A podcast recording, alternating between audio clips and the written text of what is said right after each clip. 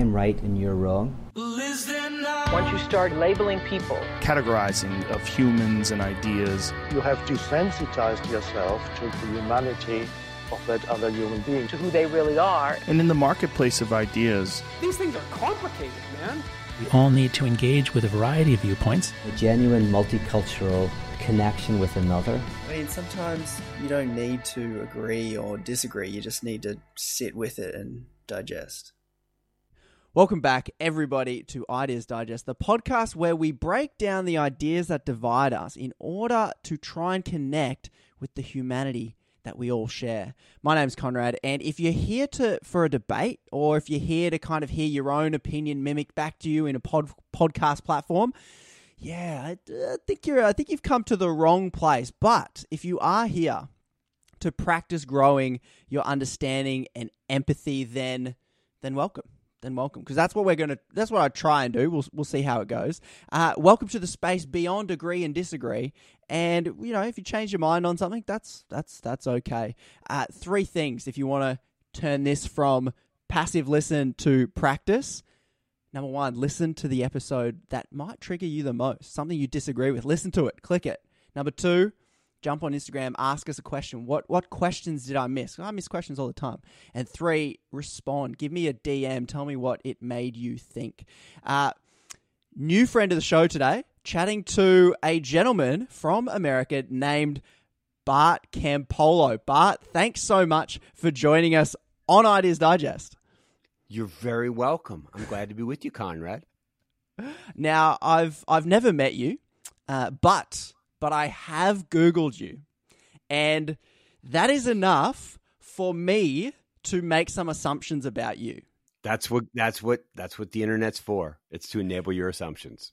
That's right. That's right. So I'm going to do one step better. I'm like we all have assumptions. I'm going to go one step further, and I'm going to ask you if they're correct or not. So I'm going to give you the a right of reply for this first little game. So I'll throw something at you, unfounded, Googled, and you get to say yes or no of tiny little boxes I've got here, and you're going to fit in in one of them. Okay? How does that These sound? Forced answer questions, right? Forced answer. I'm going to shove you in, like no nuance, just like pick the one that fits.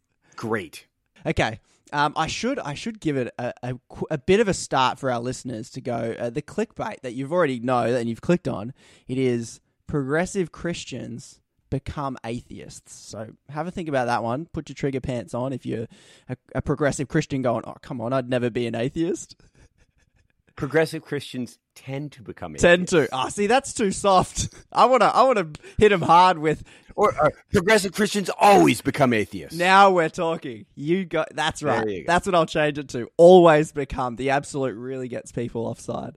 Okay. Uh, my assumption number one, you know, uh, I are you in California right now, Bart? I am not. I used to be Oh. in California. I spent three years in California as the humanist chaplain at the University of Southern California. Okay, where are you now? Um, I'm in Cincinnati, Ohio. Oh, that's the other side, isn't it? It's in. It's sort of in the middle. Yeah, I- I mean, it's Oh. closer to the East Coast. Yeah, Uh, it's where my wife and I had lived here for golly, like nine or ten years, um, and it's where I went through my own deconversion from Christianity In to Ohio. becoming a secular person. Well, I- Um, oh. and then and then and then I went to L.A. My kids were in L.A. I went to L.A. and we lived there for three years. My wife hated Los Angeles. Uh, I mean, loved people, but hated Los Angeles. And so then we ended up moving back to Cincinnati. You have uh, blown my first assumption out of the water. I did some googling, saw that you were humanist chaplain in California. I was like, all right, California. So I think we've answered this one. Uh, California. Oh no, I'm an East Coast guy, dude. I grew up in Philadelphia on the East Coast, and I'm a I'm so East Coast. That's why that's why I didn't make it in L.A. Because so then to the assumption that I would have had written down here, I was going to accuse you of being some lefty liberal communist guy. Nah, I mean, at left. I mean, I mean. Let, let's see. Lefty. I, my politics are left of center. Okay, lefty, yes. Uh, Liberal, Liberal. Liberal. It depends on like the definition. what you mean. You pick the definition and say yes or no. Right. And the older you get, like that's the funny thing is like like everybody's a liberal when they're you know your age. You know, the old Oh, the older you, Are you getting more conservative? Oh yeah, Oh, absolutely. I have more to conserve. Oh, interesting. and co- the communists, the hardball communists there? The communist again like who was it I, I forget what was said that like if you're not a communist in your 20s there's something wrong with you and if you're you know if you're not a republican in your in your 70s there's something wrong with you i, I don't know what uh, you know but the point is like we all tend to drift right Okay. as we get Okay. older um So that's a no. many of us That'd be a, yeah. a good no. um, so no on communists like the, the problem with communists you see you're again you're young so you don't like when you're my age i'm an old man i'm like 57 years old. When you're my age communism was always it had a very specific format like it meant like soviet or chinese or cuban communism. And no of course like who could be for that? Like it was well, I mean, that's the accusation fascist. that uh, when I observe the American media, it's quite fast and loose. The old communist thrown around. Bernie's a communist. They're all communists. You just throw it out there. So I, I guess that's a no. Well, it, it, it is a no. And the funny thing is, is that in, in this country, in the Cold War, the phrase was not just communist, it was godless communist. And so the idea was that if you were secular, like, because those regimes were officially secular. And so the idea is like, you see, you let God go out of the equation. And, and and five minutes later, you're at the gulag. We've answered the uh, the the godless part and the communist part. Okay, okay. Yes. Um, yes. A go- I, I'm a godless non-communist. Uh, okay, godless non-communist. All right. And and and what's funny is like, I am about communism the same way I am about uh, what's the word uh, uh, re- like faith, and that is. It, it, it's not. It's not that I'm against God. I just don't think He exists, and it's not that I'm against an egalitarian world in which everybody has the same starting point. I just don't think it exists or can exist. Okay, that's a lot of nuance you've squeezed into there. You're climbing out of the box. Shove you back in. And since you like to piss, and since you like to piss people off, like you know, uh, you know, I, I know you don't like to piss people off, It's but you like yeah, people no. to hear. I, you like people to wrestle with ideas that's it. that are different than their own. And one of the ideas that I had to wrestle with for for years, a person I had to wrestle with was this guy Jordan Peterson. Oh, oh! Now you've got Who- you've piqued some interest of uh, Right. some listeners. I mean, you wanted clickbait. You wanted it. something to upset people. Bart Campolo hates Jordan Peterson. Yeah, and the weird thing is, is that like I love three quarters of what Jordan Peterson says and hate Oh, one quarter of what he says. So like I don't know how to, and he seems like a sweet fellow, and so Does like he? I don't hate him. he looks But a bit angry to me, but uh, I'm sure he's a nice guy if you get to know him. well, I mean, it turns out that what he is is a person who's got a lot, who's under a lot of pressure and has a lot of issues in his life. And he, I mean, he, he recently sort of broke down for a couple for the last year or so. He's been off the scene. And uh, some mental health stuff, some physical health stuff. His wife is very, very sick. His daughter was very sick. Yeah. um, he's had a really rough go. So you know, sometimes sometimes when you see somebody who looks like an attack dog, it, it, they're really just trying to survive. Yeah, that's the human. That's the human condition. All right, we've got we've got a bit off track, but that was a very interesting tangent. I'm sorry. I'm sorry. I'm sorry. I'm, I, I, It's- okay. Yes and no. Yes From and now no. on. Yeah, yeah, that's right. Um, you, after some googling, are some rebellious pastor's kid, like the stereotype. That's you. No. No, not a rebellious pastor's kid. All right, you are a victim of creeping secularization. He's thinking. He's thinking. Victim is a strong word. Creeping secularization is a real thing. He's I have been pulled in. I'm going to give you a yes. He's a yes. Yes, I got him in there. Okay. You are an like if you if you're not a Christian, I think we've established By the way, is there a rock? Is there a rock band called The Victims? Because I'm telling you, that is the like. Boy, if, if any of you I are out there and have. have a rock band, wouldn't that wouldn't that be a great name for a rock band? I, I think it probably would. You better go and get that domain name because it's gonna get snapped like up that. quick. Yeah, yeah. Okay, if if you're not a Christian, then the only alternative for you, Bart, is an angry, like Dawkins grade atheist. You're just trying to convert people, deconvert them. Bullshit. A hard no. A hard no.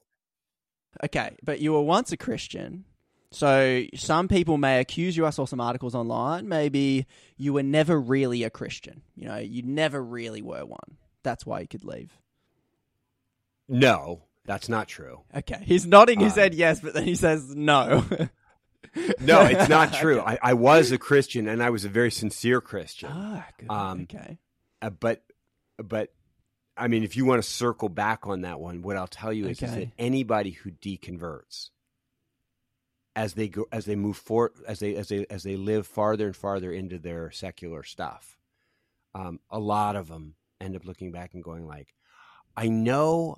I, I know I thought I believed at the time, but looking at it from this angle, I wonder if I really did believe. Like so now, Interesting. memory memory is an incredibly fungible thing. hmm You, you know, the way you remember things changes over time. But you, when you Um, were a Christian, in your head, you were a Christian. I- it's only in the. I I mean, I had to be I had to be restrained from getting a tattoo across my chest that said "Property of Jesus." oh, re- hey, I would, I would like to see that if you, if you had that. Um, yeah, Yeah, actually, if you saw me now, you really wouldn't want to see that. It's good. It's it's good that it's it's on so many levels. It's good that it's not there.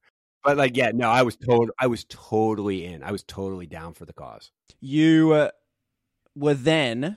This was uh, I just had I just edited up an episode. Friend of the show, Adam, Southern Baptist uh, bloke, and he would maybe say I don't know, put words in your mouth. Someone like him might say you were led by emotions. You you didn't like wrestle with the text properly. You didn't use your your intellect, and you were led by your emotions, and you got led astray.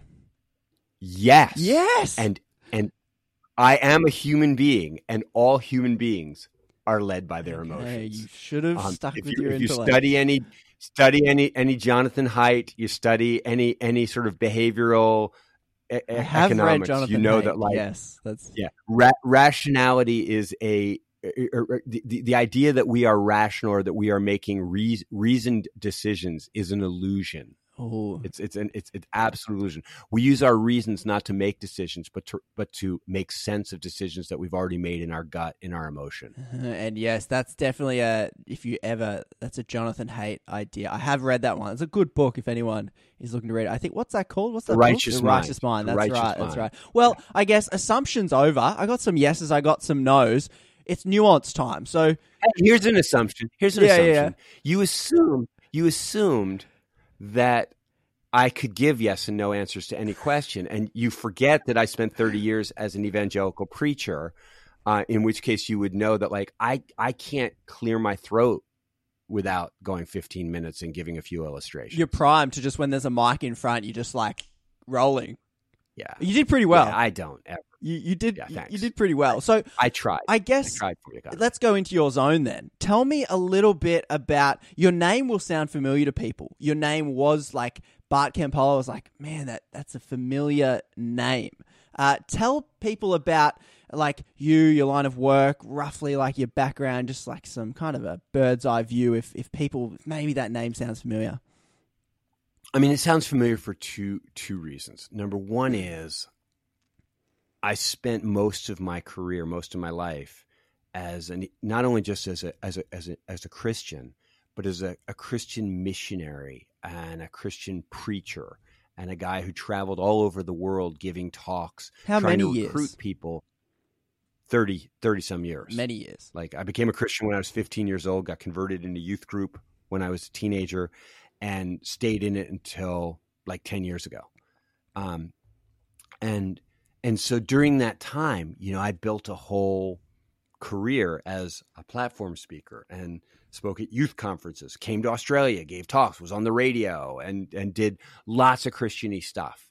Um, trying to mainly trying to recruit young people to live and work among the poor, or trying to recruit rich people to sponsor children um, for a, an organization called Compassion International Mhm. um, Yep. that that you know provided education and healthcare and and and uh, and Jesus to young people.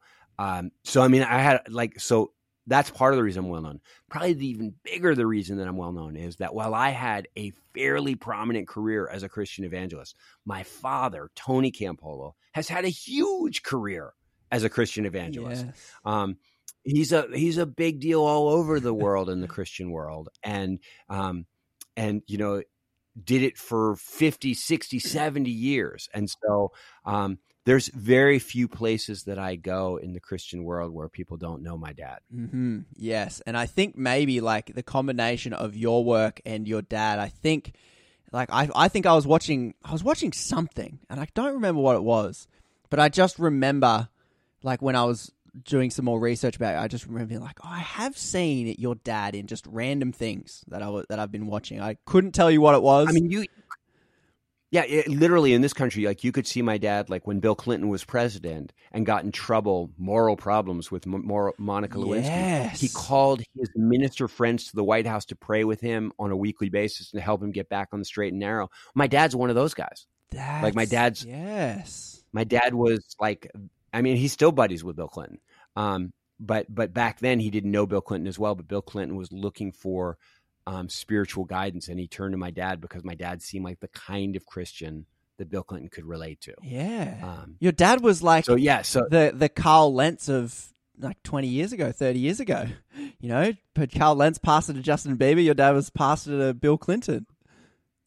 yes, I, I, I, I hadn't thought of it that way, but uh, He can he, he can use that Yes. anytime if he if he wants it. Yeah, yeah. So, so, so, so, in, any case, when a person of my who has a high enough profile like I did as a Christian, when I leave the faith, I mean, and I like I didn't put out a book right away. I didn't. I didn't make an announcement. I didn't give a talk on a platform where I stood up and said, "This is all nonsense." Like, no. I mean, I just, I just stopped. I just stopped accepting accepting speaking engagements, and went to do some other work and ended up out at USC as the humanist chaplain there. And what happened was somebody wrote an article about just like because it was weird that a, a big university like USC suddenly had a humanist chaplain. There aren't many of them on college campuses. Oh yeah. And so somebody wrote an article about that and, and then an evangelical Christian saw it and was like, wait a second. Bart Campolo, I know that he guy." spoke at my youth camp. you know, and so all of a sudden and all of a sudden there were articles everywhere and I was kind of outed, publicly outed. And then it became a and then it became a deal for my dad and it became a deal, you know, like you know, an embarrassment to him and a frustration to other people and people who I had led to Christ, you know, 30 years ago wrote back and said like you've let me down Oh, or no. why did you get me into this thing? I I you know, yeah. you know, so yeah, all of a sudden it was like for for a minute there I was on a lot of uh I was I was in a lot of articles and and there were a lot of people talking about me. It is a big thing when like celebrity Christians, I suppose, for uh, no better way of doing it. I just I just spoke with Jon Steingard, you know, uh, lead singer of Hawk Nelson, the Christian rock band, uh, and and as soon as you Google him right now, it's like articles why he left, all these things. Like it's it's Right. it's like Christian media in America. Like Australians kind of have this like ah don't care factor about a lot of things, but Americans really like, especially with deconverting Oh. Christians, it's like that thing. There's a headline. There's tweets, Twitter storms. It's it's quite amazing to watch, actually. it's interesting because I I get put in touch with a lot of people who have just deconverted because what I'll tell you, Conrad, is if you're deep into it and you come out of it, Christianity, evangelical Christianity isn't just a belief system; it's a community, and it's it's a it's a lifestyle, and and it it, it is very um in, it, it, it's it's all inclusive. It, it, it- there's no part of your life that isn't touched by it if you're really into it. And so when somebody leaves the faith, it can be hugely disorienting.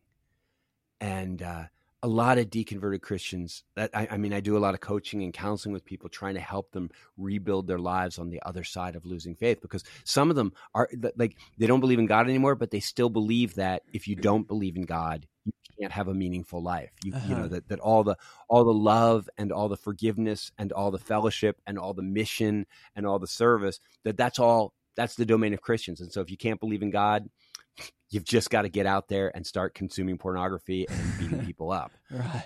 And so so I do a lot of that. But when a celebrity or or, or when when like a, a high a pastor, a high profile Christian leaves, it's even more disorienting because they not only have lost that cultural identity, they they've lost their job. They, they a lot a lot and a lot of times people are pissed off and angry at them. And and so what's interesting is like I, I have a podcast and whenever a high profile Christian leaves, people are like, you should have that person on your podcast. And I always reach out to the person and I always say, I won't have you on my podcast, but I'd like to talk with you because I know what a terrible moment this is for them. But like to exploit them like like bringing them on my podcast only makes the problem worse like the, like because you're asking them to talk about something that they haven't fully processed yet so i mean conrad you suck for having that guy on your podcast Yeah, I'm, I'm really questioning my decisions. I'm, I better be more John. I'm John. I'm very sorry. and, and and like I didn't I don't know that guy and he's not somebody who Yeah. I'm I, I've got I've got an in with Yeah. to talk to. But like a lot of times when somebody like that leaves, they've left in every other way five years ago. Like they may have already worked out their new worldview. They may have they, their relationships. All, everyone may know it. A, a lot of people have, including the record company, have a lot invested in them pretending to still be a Christian. So by the time they leave, they may already have done the done the work. Whereas whereas for me, you know, like I was processing in real time, and so you know when I when I first yeah, I, I had I, I I was very uh, out there, and so when I left the faith, like I I really needed to figure out a new worldview for myself, like because as long as I was believing in God, I was living that way, and then like when it finally dawned on me, like, hey, there's nothing left for you, like you're not, I you know, because you go through stages, like you're a liberal Christian, you know, you're a heretical Christian, you're a universal. yeah, talk to me about your stages. Are they the stages you went through that you're describing now as you kind of went from being a very prominent evangelical pastor to humanist chaplain. What were the stages you went through? And if you can if you can what was almost the first thread or the gateway drug idea that you accepted or rejected that then began to unravel the the whole thing leading to where you are now Well, you know, whenever anybody asks me, like, when did you begin to lose your faith? When did the first crack in the foundation appear? I always say, oh, five minutes after I accepted Jesus Christ as my personal Lord and Savior when I was 15 years old. Like, it was hard for me to be a Christian. Um, I was attracted to Christianity by the community, by the sense of mission, by the loving, you know, I, you know, I got what, what the Christians sometimes call love bombed in. You know, I got brought along to a youth group. These were the nicest kids I had ever met they were all helping other uh, one another. They were going on mission trips. And like here i am like i'm a super nice kid. And like i walk in i'm like oh this is like a club for nice people. Um i want to join you know? And so um for me i wanted to be a part of that community. And and and the the business about believing in God and believing in heaven and hell and eternal life, supernatural Jesus flying off into heaven and rising from the dead before that, that that's that wasn't the attraction. That was the price of admission. Like, oh, you got to believe all that crazy stuff to get in. Okay, I think I can do it. Um, and so, I struggled from the very get go to believe in the magical stuff. Um, and then early on in my life, like you know, I I go off. I go. The first thing anybody asks me to do for Jesus is to work in the inner city. So I, I end up in this very, very poor neighborhood, like a ghetto that the likes of which you would not have in Australia. no I've been to I Australia. don't think so You, you just don't have this kind of. No. And so you know, I get in there, and there are little kids who are living in cars, and you know, there there are women, you know, are strung out on crack cocaine back in the day, and like it was just a nightmarish kind of situation. And the theology that I showed up with told me that if those people didn't accept Jesus Christ as their personal Lord and Savior, they were going to burn in hell for eternity. And these little kids that Mm. you know had never had a chance, people with fetal alcohol syndrome, and I was just like, yeah, you know what? I don't. I think if God is as loving as we say He is, I think like these people are already have already lived through hell. I think He will. I think He will find a way. So then you you sort of adjust your theology, and I became kind of a universalist who Like believed that a God's love progressive Christian. ultimately. Yeah, it uh, would ultimately no, not. I'm not progressive yet Oh, because I still believe in a personal. I still believe in a personal God, like a, an actual God who does stuff. like a literal, very Like- involved in things like blessing, cursing, like doling out things like, like, yeah, that. like you pray when when Janie's in the hospital because like that could make a difference. right. Um, so so you know, I just I you know I I- just became the kind of Christian that believed that that real and personal God was nicer than I had thought. Yes. was, was Yeah. that His grace extend, and of course, like you can find Bible verses to support anything. And so, you know, I just started underlining a different set of Bible verses. Mhm. Um, and ignoring a different set of Bible verses because you have to ignore some verses to believe in any kind of God, um, or any any specific kind of God. You know, like if you're going to believe in a God that's for slavery, you have to ignore some Bible verses. If you're going to believe in a God that's against slavery, you have to ignore some Bible verses. Um, or so or reinterpret as people would say they'd go oh well you're not you weren't interpreting them right that would be the you would know that bless bless your you're heart, welcome you're welcome That's right. That's I, they they So- wouldn't let me get away with not saying that I better I better say that So yeah, so my theology changed a little bit. Then I went to college and I had gay roommates. Yeah. And of course, in the 1980s, Ah. late eight, you know, ear- early 80s, you know, being gay, like evangelicals were not okay with that, and like I was not okay with that because I was taught that that was you know non-biblical and and and and uh, but you know you love these guys and they were they were wonderful people. And and I, I came to understand that they had been gay from the moment that they knew they were anything and these one these guys. And so you know you sort of go like you know maybe um maybe a hom- homosexuality is like cancer you know in a sense of like it's something that happens to people because we are fallen but it is not a sin in and of itself. Mm-hmm. and god and if God is us to- loving then why would he? We make accommodations. forever. And so it's not it's not the best thing you can it's not the best like it's not it's not it's not as close to the original intention that God had when he created us in 7 days but um but it it, it, it it's it's not the unforgivable sin either so you know so then I became like and and, my journey in you know in in, in into acceptance of of LGBTQ people like that was the beginning of it and you know it, you know you know 15 years later i'm marrying gay couples and i'm you know counseling you know, and, and and so so you know so again you change your theology a little bit and then there came a point where you know you sort of, you, you work in the inner city for 30 years and you realize that you know none of your prayers actually get answered. Or or they get answered at about the same ratio that they would get answered by random chance. And um and you start to go like oh you know maybe god is more like a concept. You know maybe god's like the principle of loving kindness and, the and now you're a progressive Christian. now you're a okay progressive now Christian. you're okay got, That's got it. Yeah because you've you you just you, you no longer believe in a personal god yeah. but you're you're clinging to the language um and I, that lasted for me for about like five minutes because it is not my nature. Like if i mean universe i'm going to call it the universe. Like I, I like progressive christianity is something that people hold on to when they when they gradually realize that that nothing's happening. There's nothing really going on out there but they're just like oh but i love this church and these traditions and this music and these scriptures. They're beautiful and they are beautiful many in many ways. There's so a lot of beauty and a lot you know the stained glass and and and they're like how do i how do i hold on to this stuff? You know and of course if you're if you're a, a, a, preacher or a pastor you're like how do i hold on to my job?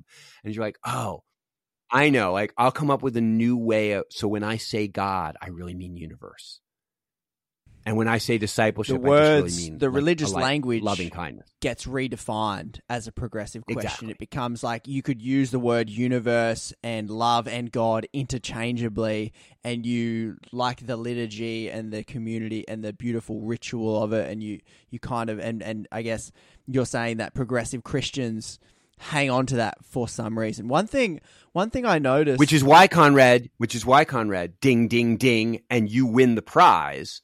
Because at the beginning you were like, progressive Christians always become atheists, and I'm like, they're kind of atheists by the time they become cr- progressive Christians.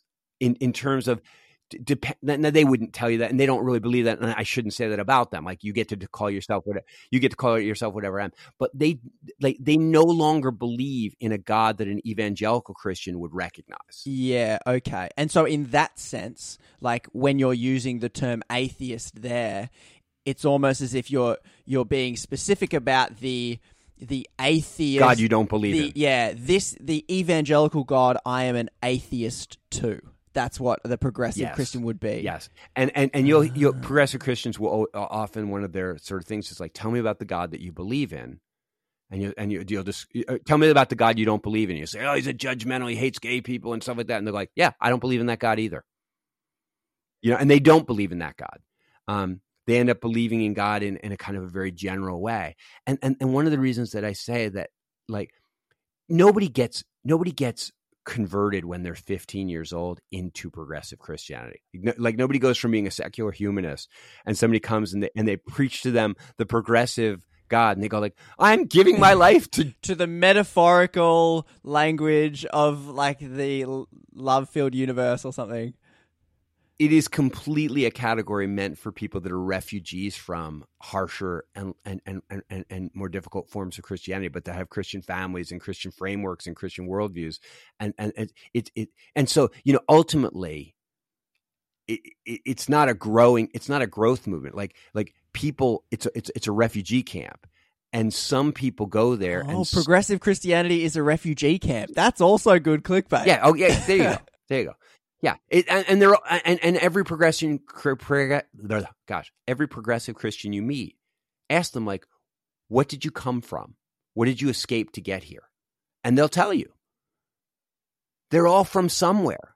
They all left some kind of some harsh form, form of, of Christianity behind. More super being punitive looking God, and they left that too. So, yeah, I suppose. Right, because honestly, honestly, if you just from scratch, you start out Conrad, and you go like, you know what, I've done the math, and I think this life is the only one that we have, and I'm trying to figure out how to make the most of it. And I, you do your research, and you go like, you know, people that form loving relationships and that do work that benefits the tribe and that cultivate practices of gratitude, they tend to do better.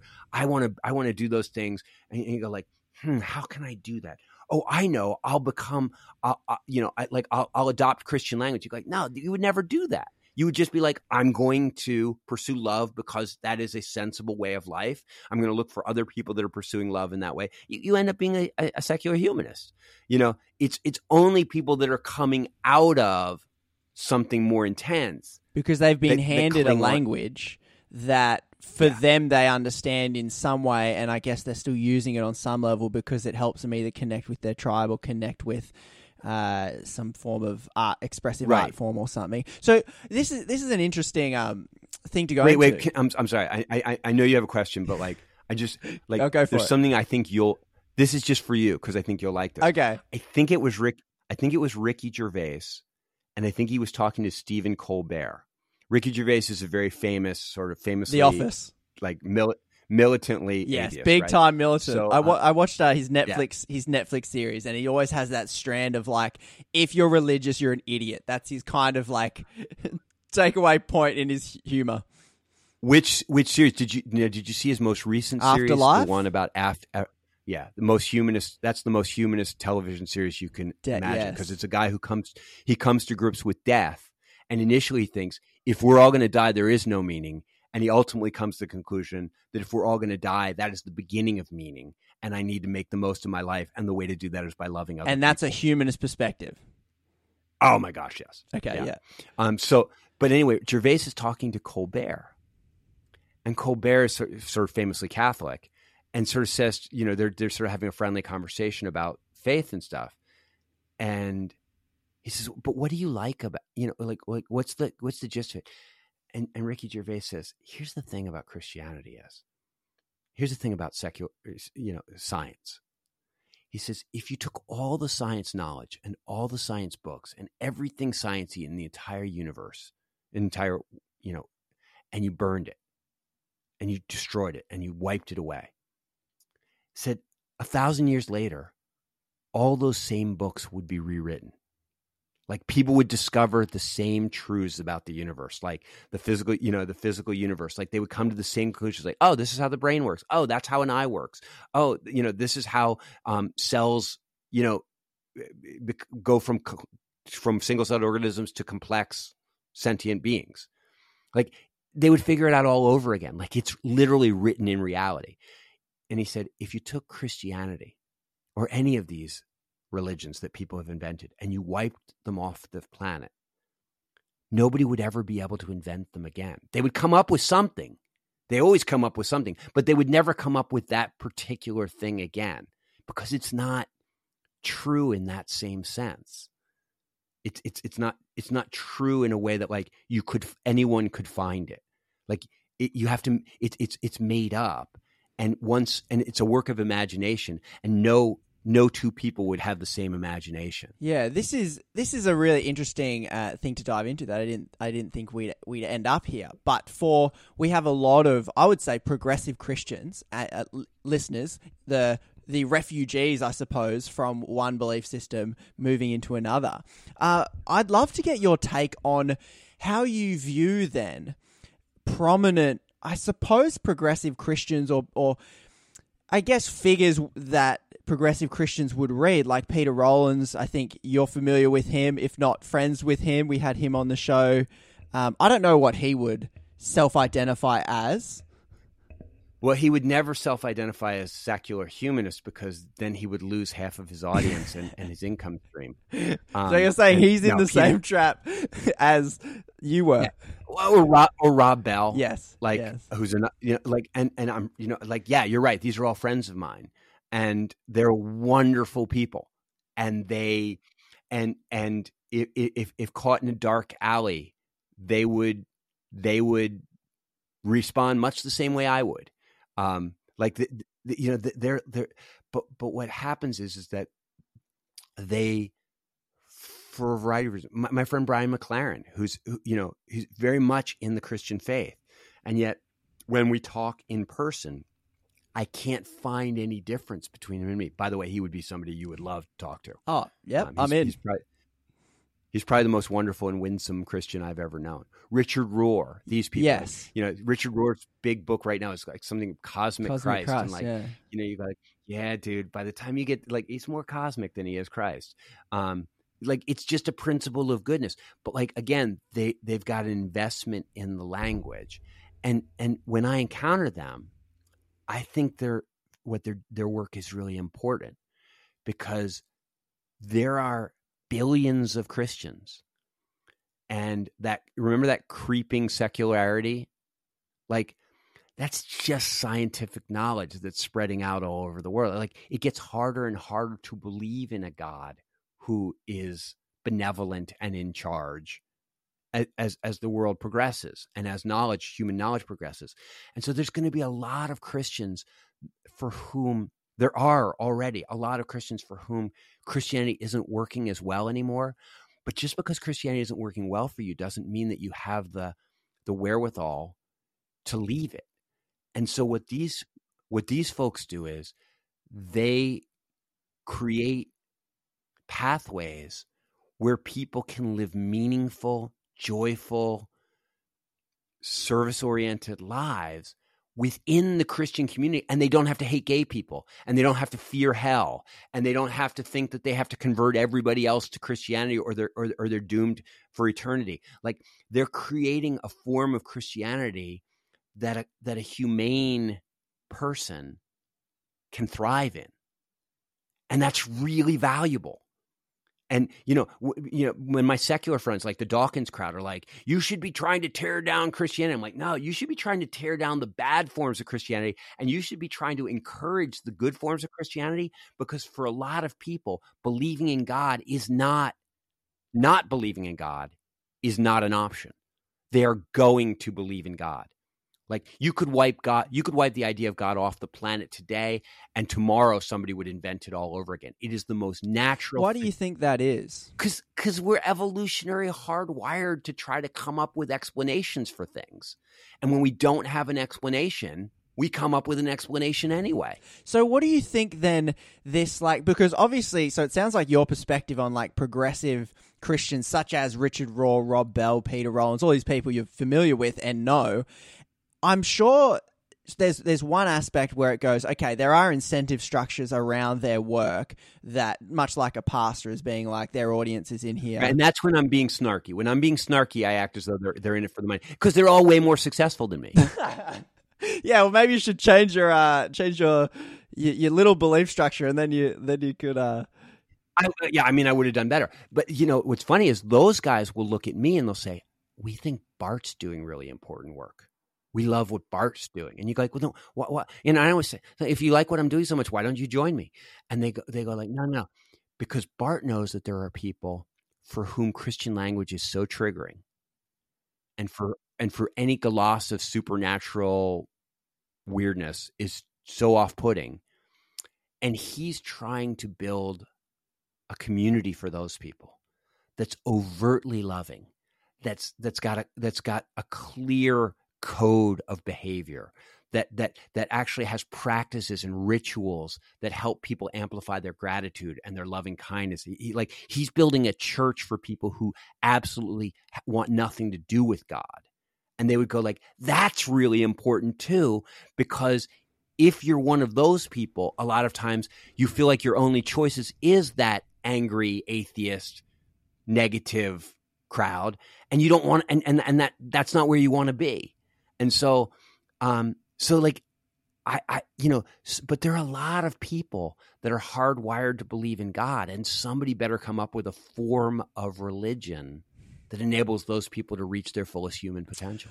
Unpack that for me. When you say form of religion and, and enabling people to, I guess, achieve their full human potential, what are you what are you talking about there? Is it like is there something in Christianity or progressive Christianity or this religious language or this tradition of liturgy or, or something that you are saying is valuable that you also want to see without a God construct? Is that what I'm hearing? Sure, there's lots that's valuable. I mean, like, listen, I stayed a Christian for 30 years, even though the theology was incredibly hard for me. You go like, why did you try so hard to stay in? And I go, because I loved it. Like I loved getting together with people on a Sunday morning and talking about how we could become more loving and kind to others. Like I loved going on missions trips where we had a sense of purpose and felt like we were making the world a better place. I loved having a code that when I went into a grocery store or or, or, or, or to buy a car, I sort of said like, okay, how do I think through this car decision? Do I just get the the, the, the most expensive car I can get or the most status? He's like, no, no, no. The, you need to think about like what are you going to use this car for? And how is it going to fit into an overall life where you're trying to make things better for other people? What's the most like, don't get a cheap car that'll break down all the time. You take a lot of kids to the hospital. Like, don't get a, a Ferrari. That's not a practical. That's too expensive, and there are starving children in the world. You, that money could be better used elsewhere. Like so, like how? So I, you know, Christianity guided me, right? Um, and there's something really important that we are a pack animal. We are social beings. We we move in tribes. We need leadership. Um, there, there were there were rituals there that reminded me of my deepest values on a regular basis. And you know what? Like you can have a value. That doesn't mean you can live it out. I value physical fitness. That doesn't mean I like work out all the time. Like m- I know many people that value flossing their teeth, but they don't do it. Like you, you know, the question the question is, yeah, how do you how do you surround yourself with a, with with a, a, a, a network, a nexus of relationships that enables you to live out your values? And that's what Christianity for. I mean, really, it's lasted like thousands of years. Like, do you think it's because the theology is so compelling? You, I mean, it, theology doesn't make sense at all. Even the Bible says this is foolishness. If like if you don't have faith, this stuff doesn't make any sense. Like like it does christianity hasn't thrived because its theology is so sensible. It's thrived because its practices of community building are so effective. And and they're effective because they t- they meet people's human needs. And so secular people you know are you throw that stuff away at your peril. You throw away s- singing together you go like you, you, oh you go like well the christians sing together so we won't. You go like have you not studied armies or marching bands or you know, like like singing together tribal tribal stuff? Like singing together makes people feel connected to each other. It's very very valuable. Like there's scientific reasons. There's parts of your brain that get activated when you move in synchronous motion with other people. Like you throw that stuff away you're an idiot.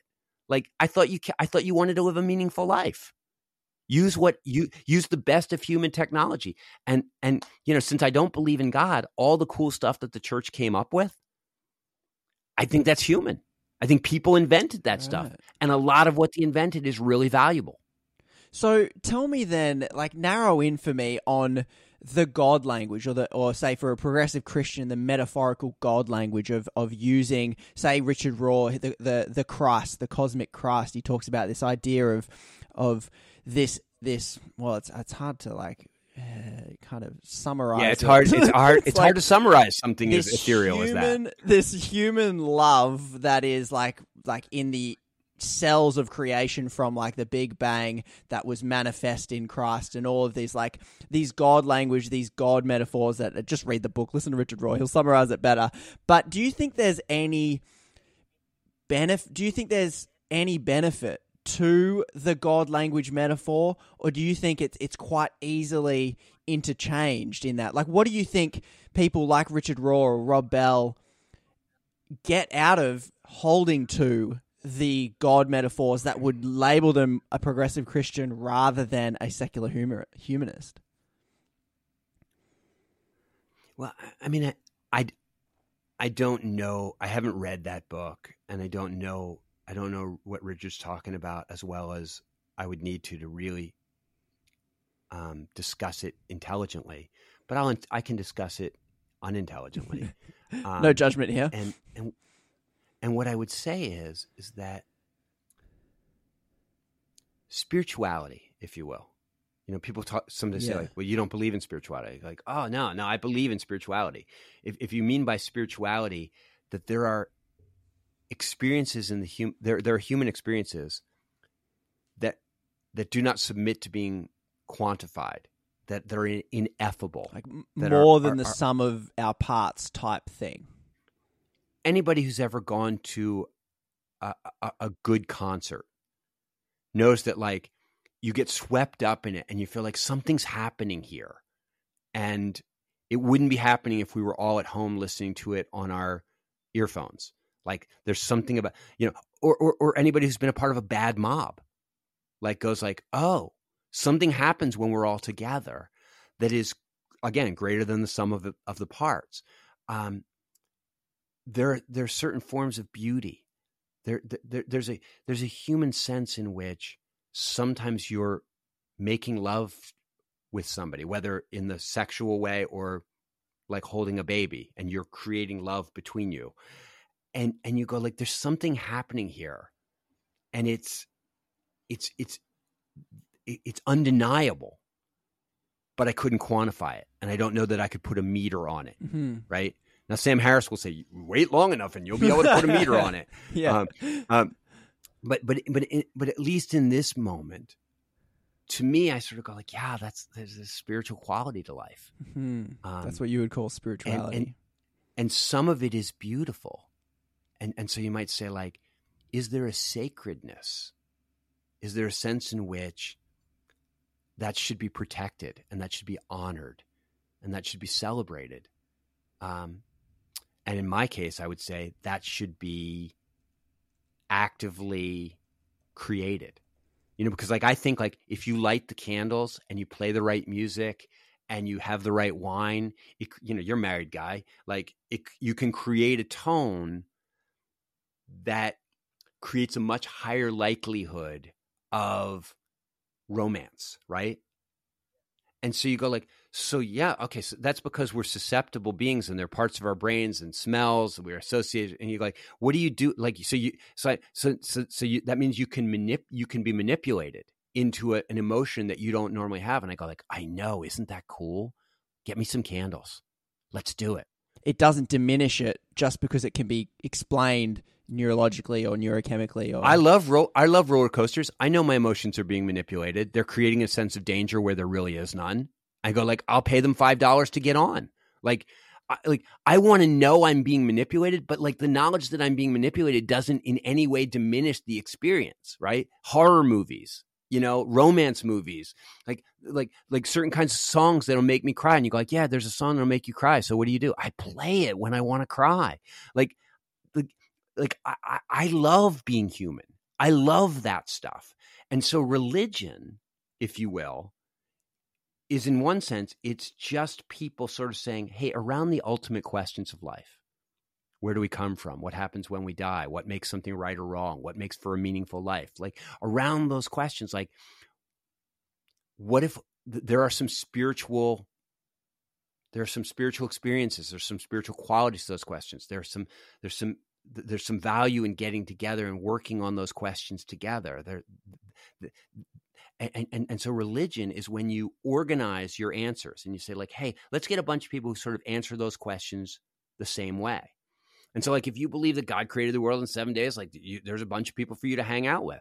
If you believe in the epic of science, like I do, the question is, well, wouldn't it be good to get together and say, hey, that quality of love that I have for my child, let's talk about where that comes from for millions of years. Like, and like, it, like, evolution has gone so many different directions and created so many different things. But like, what's so weird is it created this thing that I love. And you go like, yeah, but you only love it because you were evolved to love it. And I go like, I know, and I love that too. Um, you know, like there's a sense in which you wake up in a reality. Literally, you are born into a reality and you love it. You are born into a reality. And not only do you love it, but you are prone to love it. You were you you you you were you were shaped in your mother's womb in such a way that you would love it when you came out. And you go like, this is worthy of celebration. This is worthy of reflection. This is, uh, and you say, but you know, the thing I hate about losing religion is like, you know, we're all on our own here. I mean, I used to feel like I was part of something bigger than myself. You are part of something bigger than yourself. You're part of life. You're part of you are part of the universe, but, you are a particular part of the universe that is sentient and aware and can understand and appreciate this. And you go, that is so so for me, that is is religion. That's my religion. Like celebrate celebrating that stuff, loving that stuff, loving love, and and trying to like that's my religion. And you go like, so what do you think when you see Richard Rohr over there, and and he acts as though like there was somebody behind it, like that the cells were wired in advance for that to happen. And I go like, I, okay, like I don't think so. There's no evidence of that, but like if that if that if you want to get together around that narrative and it makes you feel part of something bigger than yourself and it and it, and, it motivates you to love other people and to and to, and to and to feel a sense of dignity about your own existence. I'm like go richard go. Make it happen. Bring them together. That's beautiful. Like i don't have an issue. Um you say but it but, but you don't think what he's saying is technically true. And i like if there's anything i've learned about science it's that what i'm saying at my most scientific isn't like it'll it'll be pr- they'll come up with a better explanation for that in a hundred years. I'm hearing like an interesting um, third way or the another thing beyond the the dualistic way people paint the Christian non-Christian divide and when when people talk about say someone who's an atheist and how they see the world and they might talk about I think maybe religious people might think it like this to hear if some, if you can explain oh but love is a, is a chemical. People might say it whether you're religious or not they might say it as in a diminishing way but oh, it's just a chemical. It's just in your brain. And and they're not just saying that as a as a fact of how the neurochemistry works. It's almost they're almost saying it in a fact of like yeah but it can't be as beautiful if we can explain it. But what I'm hearing from you is saying the explanation's there, but I still step fully and hear and experience and love the beauty. That mechanical explanation doesn't diminish the beauty of the human experience that I'm experiencing and I love I think it adds to it. Is that what I'm hearing?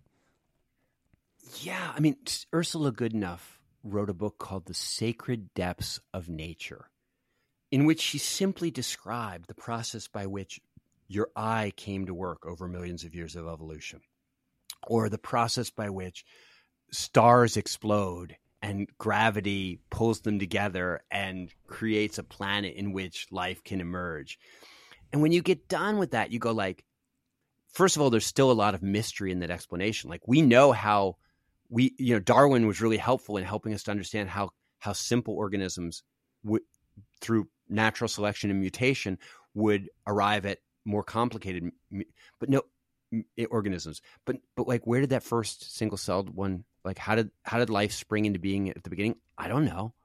You go like we're, we're really good astrologer ast- astronom- astronomers and uh, I always get yeah astronomers and uh, astrophysicists are really good at telling you like what happened in the one one millionth of a second after the Big Bang.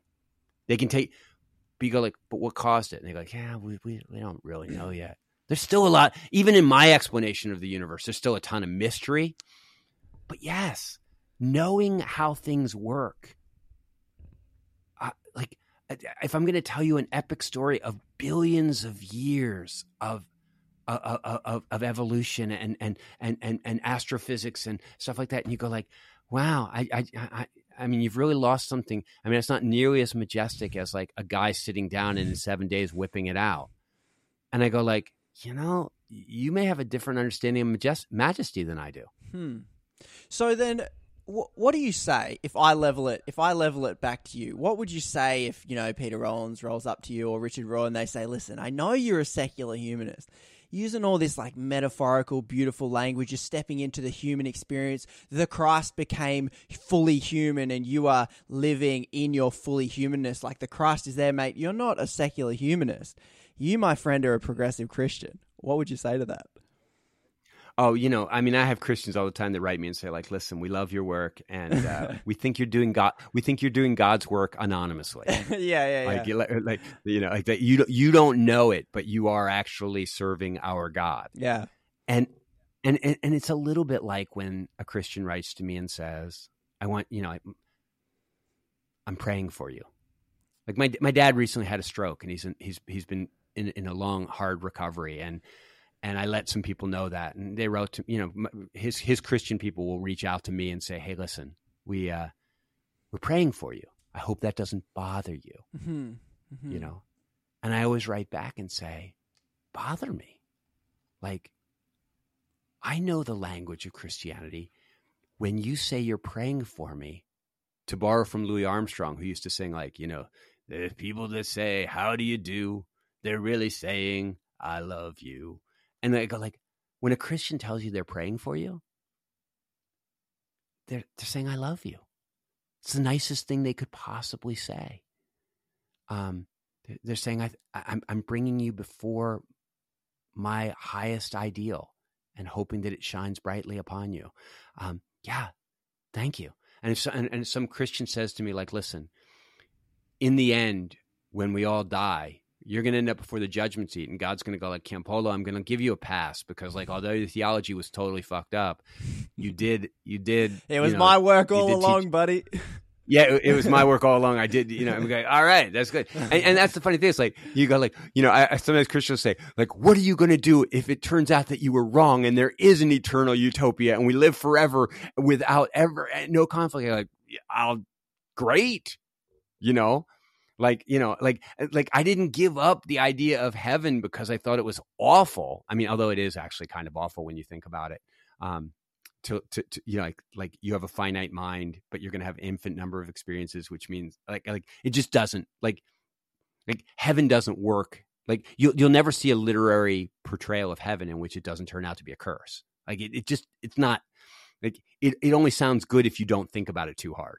Um but um but yeah, like if if they're, if they're eh, when when those guys say that I'm actually, you know, we're we're we're on the same team, I take it as a compliment because I know that they think that their team is the team of, of righteousness and the team of goodness and love. And if you think I'm on that team with you, you're saying very you're saying something very, very um, kind to me and, and, and I receive it as such you obviously are in a secular humanist framework and language and in this way of seeing the world. What is it about secular humanism? What does it give you that, say, progressive Christianity doesn't? Why is it that you're here and not there? I mean, it's. I, I think it's it's just temperamental. Like, I. I mean, there's two things. One is, I'm Occam's razor. Like I just want the simplest explanation possible. Um, and so okay. to me, if you mean universe or if you mean you know redemption, just say redemption and universe. You don't, like you don't need to muck it up with a bunch of Iron Age myths that um, are freighted with all kinds of negative uh, experiences for a lot of people. And you know, it's, it's, just like it's simpler.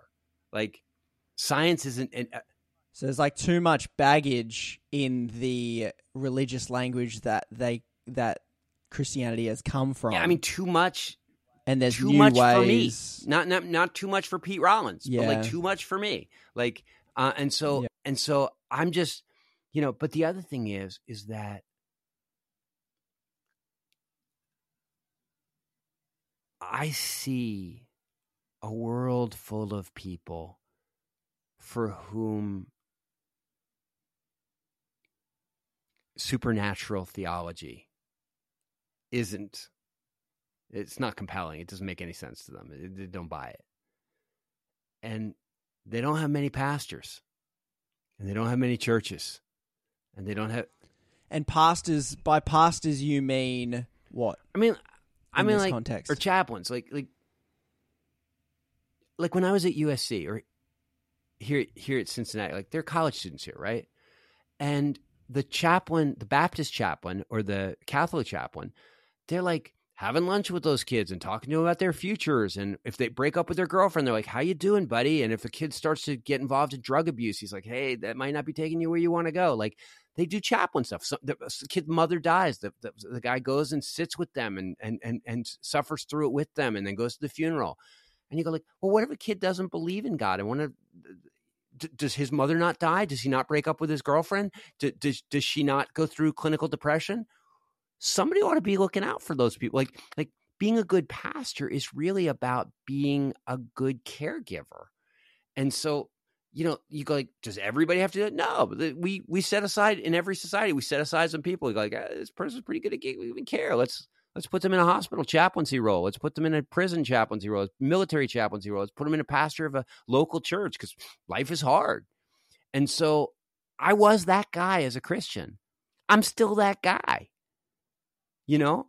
I mean people uh, you know i i do one-on-one coaching with people all over the world who are going through really tough stuff as a result of just how hard life is.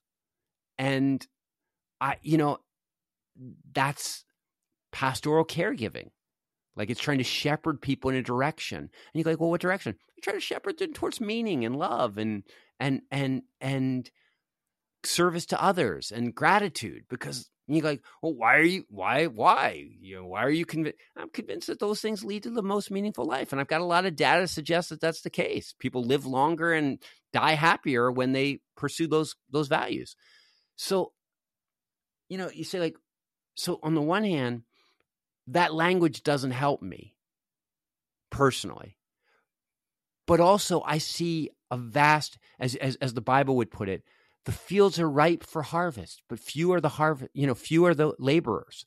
There aren't very many people trying to do secular spirituality and there are a lot of people that need it. There you go like come on man you mean there's a lot of people that need it? I mean we we live in the most modern and technological society like people we've learned so much and and i'm like yeah and we got the internet and all these things you can get anything. I go yeah you know if, if all this stuff is working so so well you like you know the, the way i make it sound is like that modern life is so alienating I think if, if modern life was as tough as you say it is, there would be people running around full of depression and anxiety, people killing themselves, people miserable, people feeling record levels of isolation and sadness. You could have a coronavirus and nobody would do anything to save anybody else because the bonds between people in a society were were such.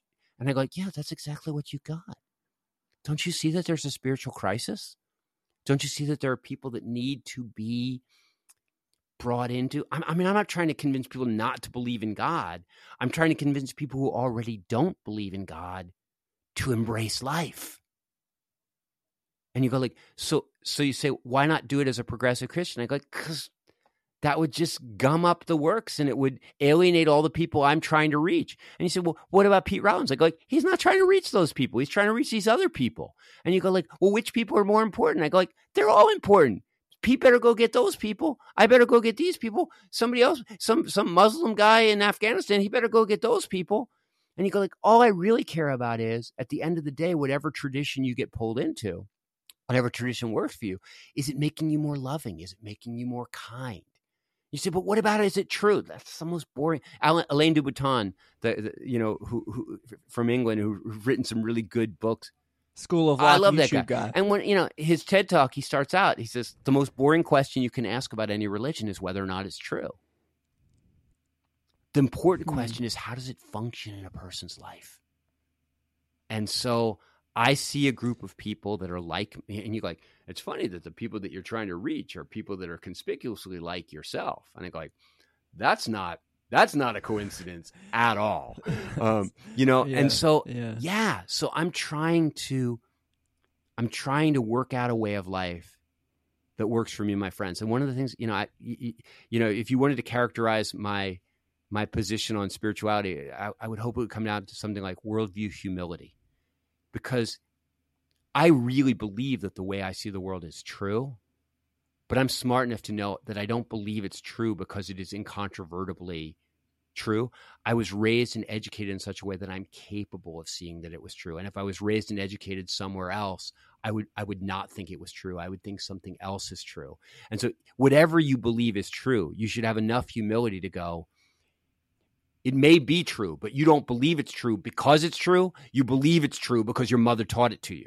You believe it's true because you went to this school. You believe it's true because you were educated in such a way that you embrace the scientific method or whatever. But like, and you got certain genes and hormone. Like, don't kid yourself. Like, you can't take credit for your way of thinking. You can't take credit for your way of thinking. And so you go like, and and so you shouldn't blame other people for their way of thinking. You should try to help the people you can help, and you should try to you should try to you could try to nurture the people you can nurture. I'm I'm hearing the thing that seems to be that you put above these belief systems that we operate on is that same connection with humanity and care for humanity and helping humanity and if that looks progressive Christian, Christian, non-Christian, whatever it is, humanity Yeah, truth is truth is a means to an end. Like, truth is a tool. It, you know, but like truth is not my ultimate value. Loving kindness and lo- loving kindness meaning, you know, fulfillment, like whatever you want to call it, like happiness, flourish, human flourishing. There, there you go, human flourishing. That's my ultimate value. And you go like, you go like, do, do you think tr- science and truth is an incredible tool to that end? I do. I do not think it is the universal tool. And there are moments at which it is not the appropriate tool. When I am sitting at a at, at, at an old man's bedside and he's believed in Jesus his whole life, and he asks me to pray with him, like you go like, what is the best tool for helping that person die with dignity? And the answer is, it isn't science. It's it's it's it's, it's knowing the Lord's prayer. And you go like, wait, you don't pray the Lord's prayer with somebody in that situation. I do it with gusto, with gusto, because my ultimate value stands a layer above what's true. Yeah. Wow. Okay. Well, on that, that is some a lot for people to think and digest and sit with. Whether whether they agree or disagree, I'm not sure that really matters. May, it may matter to them. It may matter to them. It doesn't matter to me. That's right. It may matter to them. It doesn't matter to me. It definitely doesn't matter to Bart. Bart, thank you so much for being so generous with your time. I've absolutely loved this conversation. Hopefully, some progressive Christians out there getting a bit like. To be honest, the ending there, I, I, I'm I'm almost hearing the progressive Christians now being like, "Mate, that's the most Christian thing you've ever said. Preach bless, it." I don't bless know. their hearts. Bless their hearts. Bless their hearts. Bart, thank you so much. It's been an You're absolute absolutely pleasure. welcome. So that's it. Thanks for listening to another episode of Ideas Digest. If you like what you're hearing from Bart Campolo there, you can uh, you can check him out on his website, bartcampolo.org. I'll leave a link in the show notes. And I think you can catch him on Twitter at Bart Campolo. If you have any questions that you think I missed that I should have asked, send them through to me on Instagram. You can always send me a DM. We love hearing from you. And until next time, I'll catch you in the next episode.